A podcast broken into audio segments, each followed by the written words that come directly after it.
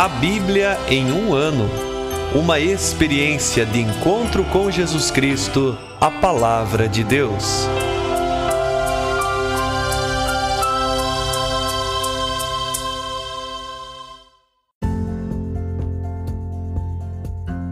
Olá, eu sou o Alessiandro, seminarista da Diocese de Ponta Grossa, Paraná. Você está ouvindo o podcast A Bíblia em um ano. Usando um plano de leitura cronológico, vamos ler a Bíblia inteira em 365 dias, descobrindo como a história da salvação se desdobra e se atualiza em nossas próprias vidas e na vida da Igreja.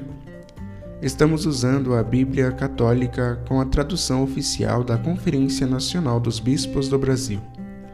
Você pode baixar o plano de leitura completo por meio de um link que você encontra na página do Instagram abiblia.emumano ou do facebook.com/seminário PG. Inscreva-se nesse podcast por meio da plataforma que preferir para receber as notificações diárias dos novos episódios.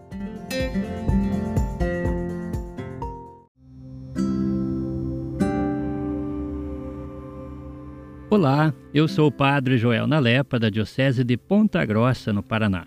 Antes de iniciarmos a leitura e a escuta dos textos bíblicos propostos para hoje, vamos pedir que o Espírito Santo ilumine nossa mente e nosso coração para que a Palavra de Deus frutifique em nossas vidas. Em nome do Pai, do Filho e do Espírito Santo. Amém. Vindo Espírito Santo, enchei os corações dos vossos fiéis e acendei neles o fogo do vosso amor. Enviai o vosso Espírito, e tudo será criado, e renovareis a face da terra. Oremos. Ó Deus, que instruístes os corações dos vossos fiéis com a luz do Espírito Santo, fazei que apreciemos retamente todas as coisas, segundo o mesmo Espírito, e gozemos sempre de sua consolação.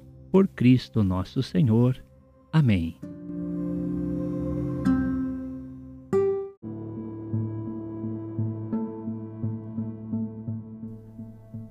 Estamos no dia 296 do nosso podcast, e hoje nós leremos os livros de 1 Macabeus, capítulo 15, também o livro de Cirácida, capítulos do 45 ao 47, e o livro de Provérbios, capítulo 23, versículos do 26 ao 28.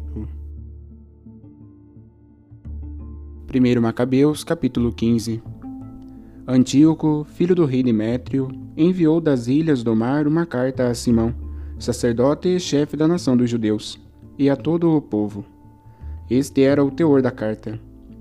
O rei Antíoco a Simão, sumo sacerdote e chefe da nação, e ao povo judeu, saudações. Certos indivíduos, verdadeiras pragas, tomaram o reino de meus pais. Agora, porém, quero fazer valer os meus direitos, a fim de poder reconduzir o reino à situação em que antes se encontrava. Por isso recrutei um numeroso exército e equipei navios de guerra, pois quero desembarcar na região e ajustar contas com os que arruinaram a nossa terra e devastaram tantas cidades no meu reino. Agora, pois, eu te confirmo todas as isenções de impostos consentidas pelos reis meus predecessores, como também a dispensa por eles concedida de quaisquer outros donativos. Dou-te a permissão de cunhar moeda própria, com valor legal no teu país. Jerusalém e o lugar santo fiquem livres de qualquer imposto. E todas as armas que fabricaste e as fortalezas que construíste e que estão sob teu controle permaneçam em teu poder. Toda dívida que tenhas no momento para com o tesouro real ou que venhas a contrair no futuro, desde agora e para sempre, seja cancelada. Enfim, quando tivermos reconquistado o nosso reino, haveremos de glorificar a ti, à tua nação e ao templo, de tal maneira que vossa glória se tornará manifesta por toda a terra. De fato, no ano 174, Antíoco partiu para a terra de seus pais. Todas as tropas acorreram ao seu lado, ficando apenas uns poucos partidários com Trifão. Antíoco pôs-se a persegui-lo, e Trifão, fugindo, chegou a Tedora, no litoral. Ele via que as desgraças se acumulavam para o seu lado, pois seu exército o tinha abandonado. Antíoco acampou contra Dora, tendo consigo 120.000 soldados de infantaria e 8.000 cavaleiros. Cercou a cidade por terra, enquanto os navios a atacavam pelo mar. Assim, apertando a cidade por terra e pelo mar, não deixava ninguém entrar nem sair. Enquanto isso, Numênio e seus companheiros chegaram de Roma, trazendo cartas para os reis dos vários países. Nelas estava escrito o seguinte: Lúcio, cônsul dos romanos, ao rei Ptolomeu, saudações. Os embaixadores dos judeus vieram a nós, como amigos e aliados, enviados pelo sumo sacerdote Simão e pelo povo judeu, para renovarem nossa antiga amizade e aliança. Eles nos trouxeram um escudo de ouro valendo 1.000 libras de prata. Decidimos, pois, escrever aos reis dos vários países, a fim de que não lhes causem dano algum, nem façam guerra contra eles, contra suas cidades e seu território, nem ajudem aos que combatam contra eles. Achamos conveniente aceitar o escudo que nos ofereceram. Portanto, se elementos perniciosos tiverem escapado do seu território para junto de vós, entregai-os ao sumo sacerdote Simão, para que os castigue segundo a sua lei. As mesmas coisas o cônsul escreveu ao rei Demétrio, a Átalo, a Ariarates e a Arsaces. Também para os outros países, para Sampsames e os espartanos, para Delos, Mindos, Siciônia, Cária, Samos, Panfilha, Lícia, Alicarnasso, Rhodes, Faceles, Cós, Seide, Arados, Gortina, Cnido, Chipre e Cirene, e mandaram uma cópia dessas cartas ao sumo sacerdote Simão. O rei Antíoco estava acampado contra Dora, na parte nova da cidade, lançando contra ela continuamente as alas do seu exército e empregando máquinas de assalto. Assim bloqueou Trifão, impedindo-o de entrar ou sair.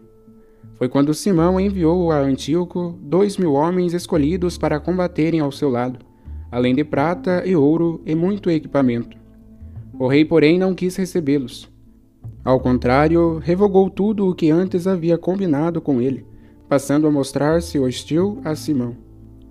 Chegou a mandar-lhe Atenóbio, um dos seus amigos, para tratar com ele nestes termos: Vós estáis ocupando Jope, Gazara e a cidadela que está em Jerusalém, cidades do meu reino. Devastastes o território delas, provocastes uma grande calamidade por toda a região, e vos apoderastes de muitas localidades do meu reino.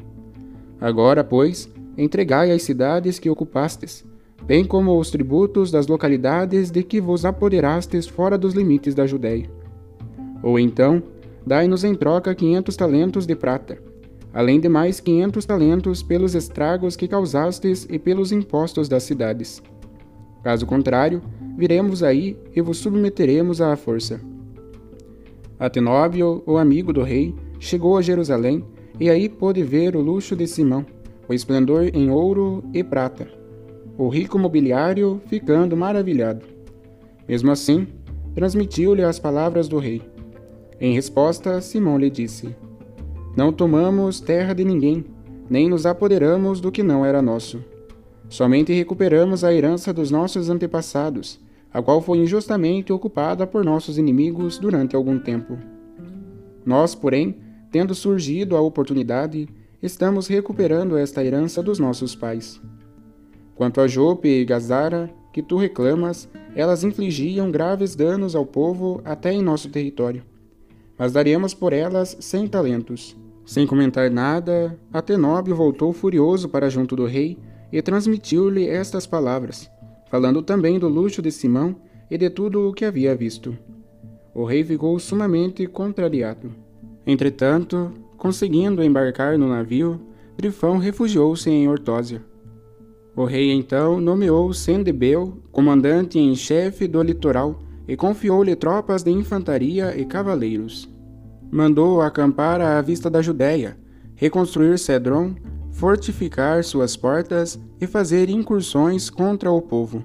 O rei, por sua vez, foi perseguir Trifão. De fato, chegando a Jamnia, Sensebeu começou a provocar o povo e a invadir a Judéia, fazendo prisioneiros e matando muita gente. Reconstruiu Cedron e aí alojou cavaleiros e tropas, com a missão de fazerem incursões e patrulhas pelas estradas da Judéia, conforme a ordem do rei.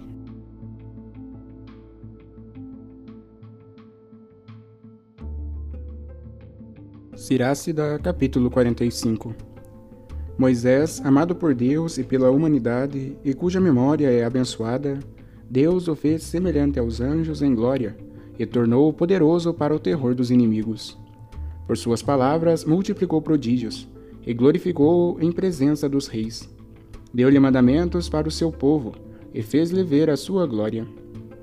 Por sua fidelidade e mansidão, Deus o santificou, e o escolheu entre todos os viventes. Fez-lhe ouvir a sua voz e introduziu-o na nuvem. Deu-lhe face a face os mandamentos, uma lei de vida e de instrução, para ensinar a Jacó sua aliança e seus preceitos a Israel. Exaltou também a Arão, santo como ele, seu irmão, da tribo de Levi. Confirmou para ele uma aliança eterna, deu-lhe o sacerdócio do seu povo, encheu-o de felicidade e de glória, e o cingiu com uma veste gloriosa.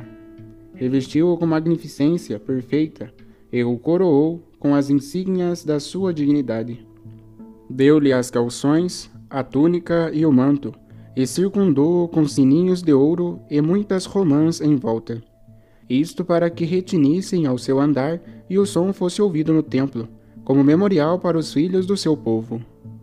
Havia ainda a estola sagrada, bordada artisticamente em ouro, jacinto e púrpura, o peitoral do julgamento e seu símbolo, com o tecido de fios de escarlate, obra de artista, e as pedras preciosas sobre o peitoral. Estas eram incrustadas em ouro, obras de joalheiro, como memorial numa inscrição gravada segundo o número das tribos de Israel. Por cima da tiara, um diadema de ouro e a lâmina com o sinal da santidade. Honra gloriosa, obra aprimorada e encanto dos olhos, beleza perfeita. Ornamentos tão belos nunca houve antes dele, estrangeiro algum jamais os revestirá, mas somente seus filhos e seus descendentes por todas as gerações. Seu sacrifício é consumido ao fogo diariamente, 2 vezes por dia sem cessar. Moisés consagrou-lhe as mãos e o ungiu com o óleo santo. Foi-lhe, pois, concedido por aliança eterna, a ele e à sua descendência, enquanto durara o céu. Serviu ao Senhor e exerceu o sacerdócio, e abençoar o povo em seu nome. Escolheu-o dentre todos os viventes para oferecer sacrifício a Deus, incenso e gorduras, como perfume agradável e memorial, intercedendo em favor do seu povo. Deu-lhe autoridade sobre seus preceitos e sobre o teor dos mandamentos, para ensinar a Jacó seus testemunhos e iluminar Israel mediante a lei. Mas estranhos sublevaram-se contra ele e por inveja o cercaram no deserto. Aqueles que estavam com Datã e Abirã e o bando de Coré, raivosos e furiosos. O Senhor Deus viu e se indignou, e foram consumidos pelo ímpeto de sua ira. Suscitou contra eles prodígios tremendos, e o exterminou com chamas de fogo.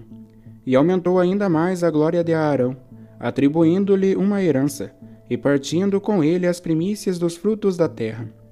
Assegurou-lhe, sobretudo, pão em abundância, pois eles comerão dos sacrifícios do Senhor, dados a ele e à sua descendência. Em contrapartida, não recebem herança na terra das nações, nem entre o povo há uma parte para eles, pois Deus mesmo é a sua porção e herança. Finéias, filho de Eleazar, é o terceiro em glória, zeloso no temor do Senhor. Permaneceu firme em favor do seu povo, no meio da apostasia. Por sua bondade e prontidão, agradou a Deus em favor de Israel. Por isso, Deus lhe confirmou uma aliança de paz, constituindo-o príncipe do santuário e de seu povo, a fim de que ele e a sua descendência pertencesse para sempre à dignidade sacerdotal. Na aliança com Davi, filho de Jessé, da tribo de Judá, a herança passou a um só de seus filhos, mas a herança de Arão se estende a todos os seus descendentes. Que Deus os dê sabedoria no coração, ó sacerdotes, para governardes o seu povo com justiça, a fim de não se abolirem os seus bens, nem a sua glória, pelas gerações eternas. Capítulo 46. Valente na guerra, assim foi Josué, filho de Num, sucessor de Moisés no ofício profético. Ele que, fazendo jus ao nome, mostrou-se grande para salvar os eleitos de Deus, para castigar os inimigos que lhe se opunham, e dar a Israel a posse da sua herança. Que glória não alcançou ele quando, levantando os braços, brandia a espada contra as cidades? Quem foi capaz de resistir-lhe quando ele conduzia as guerras do Senhor? Não foi por ordem sua que o sol parou e que um dia se transformou em dois? Invocou o Altíssimo Poderoso enquanto os inimigos o atacavam de todos os lados, e o grande Senhor o ouviu, lançando pedras de granizo de violência incomum. Caiu sobre a nação inimiga, e na encosta destruiu os adversários, para que as nações reconhecessem a força de suas armas, e soubessem que estavam combatendo contra Deus. De fato, ele seguia sempre poderoso. Já nos dias de Moisés, agiu com lealdade, assim como Caleb, filho de Jefoné, contrapôs-se à multidão, e impedindo o povo de pecar, fez cessar a murmuração maligna. Só eles dois foram poupados entre 600.000 guerreiros, para serem introduzidos na sua herança, na terra onde corre o leite e o mel. E o Senhor deu a Caleb grande vigor, que o acompanhou até a velhice. Assim ele podia subir aos pontos mais altos da terra, que a sua descendência obteve em herança. Assim, todos os filhos de Israel puderam ver como é bom seguir o Senhor. Vem depois os juízes, cada um com o seu nome, cujo coração não se corrompeu e que não se apartaram do Senhor. Abençoada seja a sua memória, seus ossos rebrotem de seus túmulos, e seu nome seja renovado nos filhos desses santos varões. Amado do meu Senhor Samuel, profeta do Senhor, estabeleceu a realeza e ungiu príncipes entre o seu povo. Julgou a comunidade segundo a lei do Senhor, e Deus visitou Jacó. Por sua fidelidade, Samuel foi comprovado como profeta e reconhecido pelas suas palavras como vidente fidedigno. Invocou o Senhor Todo-Poderoso quando os inimigos o acossavam de todos os lados, imolando um cordeiro ainda tenro. E o Senhor trovejou do céu, com grande estrondo, fazendo ouvir a sua voz, e destroçou os príncipes de Tiro e todos os chefes dos filisteus. Antes da hora de repousar para sempre, deu este testemunho diante do Senhor e de seu ungido. De ninguém recebi dinheiro algum, nem sequer sandálias, e não houve quem o acusasse. Mesmo depois de adormecido, profetizou, tornando conhecido e mostrando ao rei o fim da sua vida. Levantou da terra sua voz na profecia, para apagar a iniquidade do seu povo. Capítulo 47. Depois dele surgiu Natã como profeta, nos dias de Davi. Como a gordura que se separa do sacrifício da comunhão, assim também sobressai Davi entre os filhos de Israel. Brincou com leões como se fossem cordeiros, e com ursos da mesma forma como se fossem cordeirinhos. Acaso não foi ele quem, ainda jovem, matou o gigante e cancelou o seu povo da desonra? Ao voltear com a mão à funda, ele abateu a arrogância de Golias, pois invocou o Senhor, o Altíssimo, e este deu força ao seu braço direito para acabar com um poderoso guerreiro, e exaltar o poder do seu povo. Assim foi que o glorificaram por 10.000, e o louvaram pelas bênçãos do Senhor, oferecendo-lhe uma coroa gloriosa. Pois esmagou os inimigos por toda parte, e humilhou os filisteus, seus adversários, abatendo até hoje o seu poder. Em todas as suas obras dava graças ao Santo e Excelso, com palavras de louvor. De todo o coração louvava o Senhor, tanto ele amava a Deus, seu Criador. Diante do altar estabeleceu cantores, para seu canto compondo suaves melodias. Deu grande esplendor às festas, e organizou as solenidades ao longo de todo o ano. Fez com que louvassem o santo nome do Senhor, e o santuário ficava repleto de sons desde a aurora.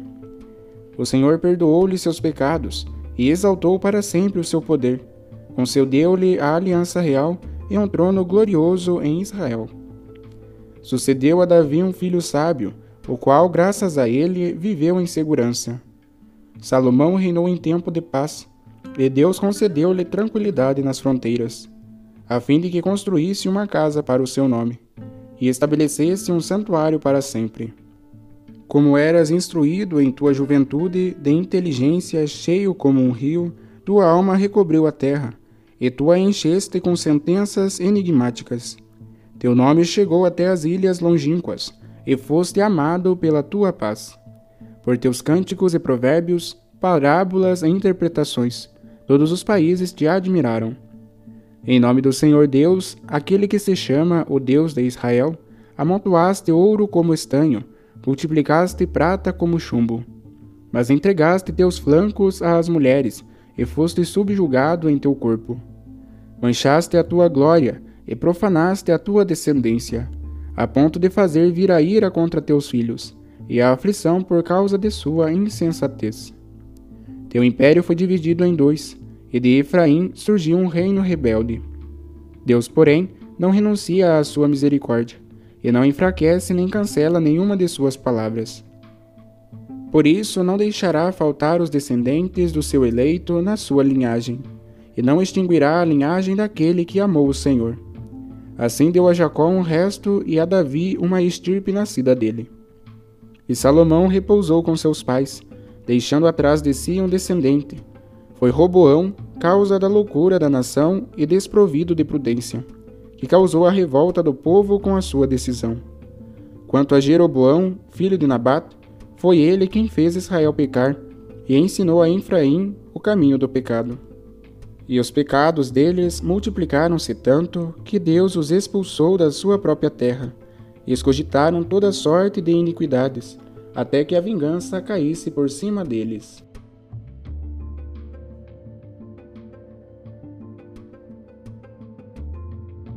Provérbios capítulo 23, versículo 26.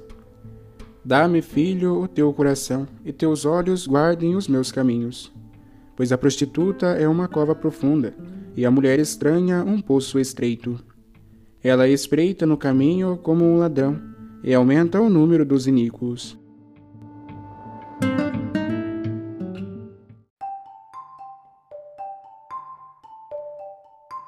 Olá! Sou o Padre Jaime Rocha, da Diocese de Ponta Grossa, no Paraná. Estamos acompanhando a leitura da Bíblia em um ano.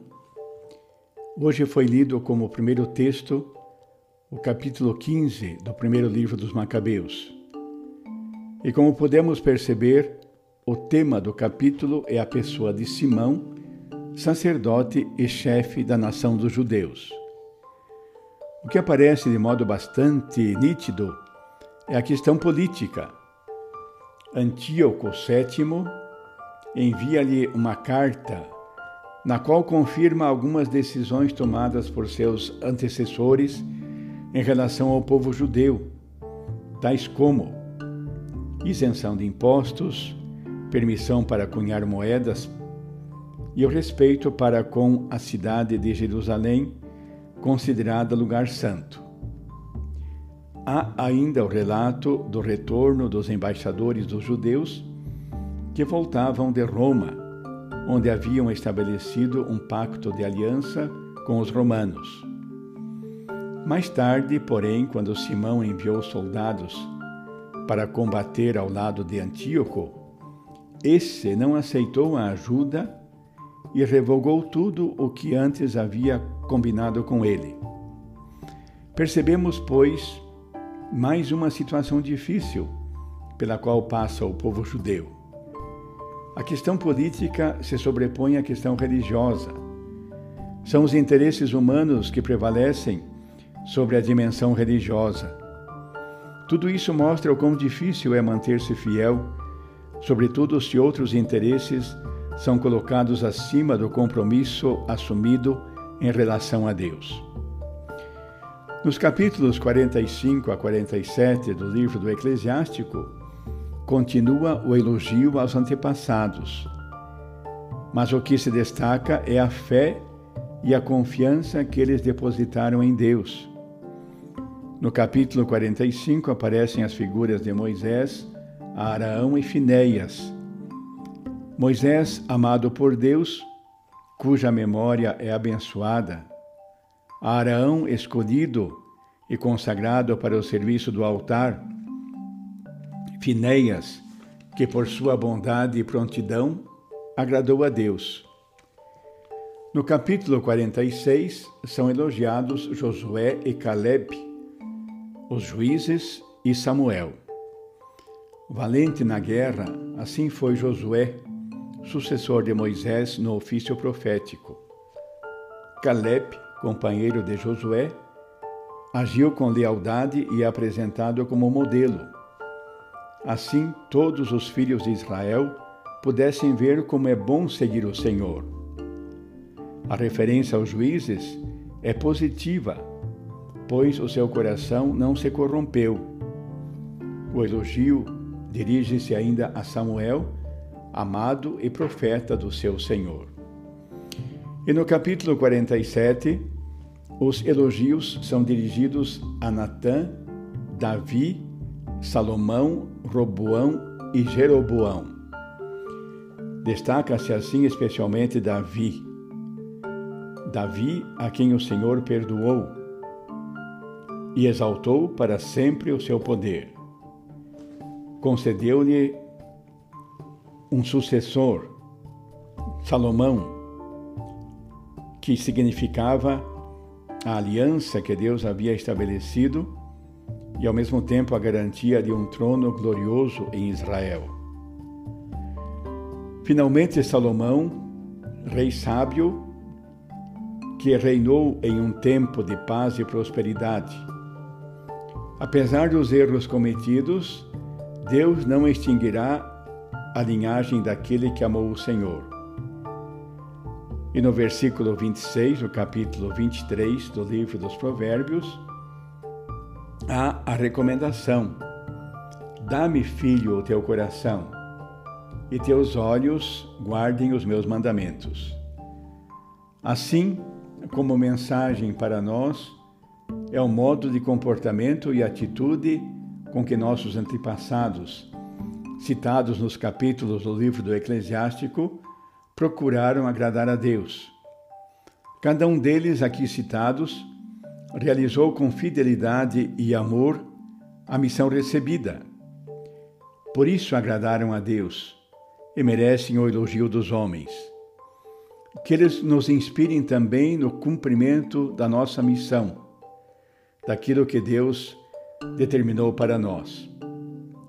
Apesar dos limites humanos que experimentamos na própria vida, que o nosso desejo de servir a Deus ultrapasse a dimensão da fragilidade que carregamos conosco.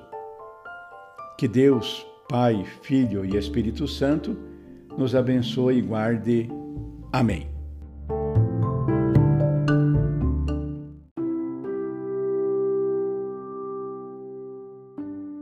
Querido irmão, querida irmã, após a leitura e a meditação da Palavra de Deus contida na Sagrada Escritura, peçamos que o Espírito Santo inspire as nossas ações a partir do mistério de Jesus Cristo, o Verbo encarnado. Oremos.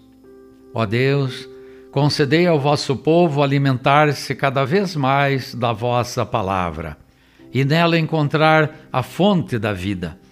Por nosso Senhor Jesus Cristo, vosso Filho, na unidade do Espírito Santo. Amém. Quem vos fala é Dom Sérgio, bispo da Diocese de Ponta Grossa, no Paraná. Que desça sobre vós a bênção de Deus Todo-Poderoso, Pai e Filho e Espírito Santo. Amém.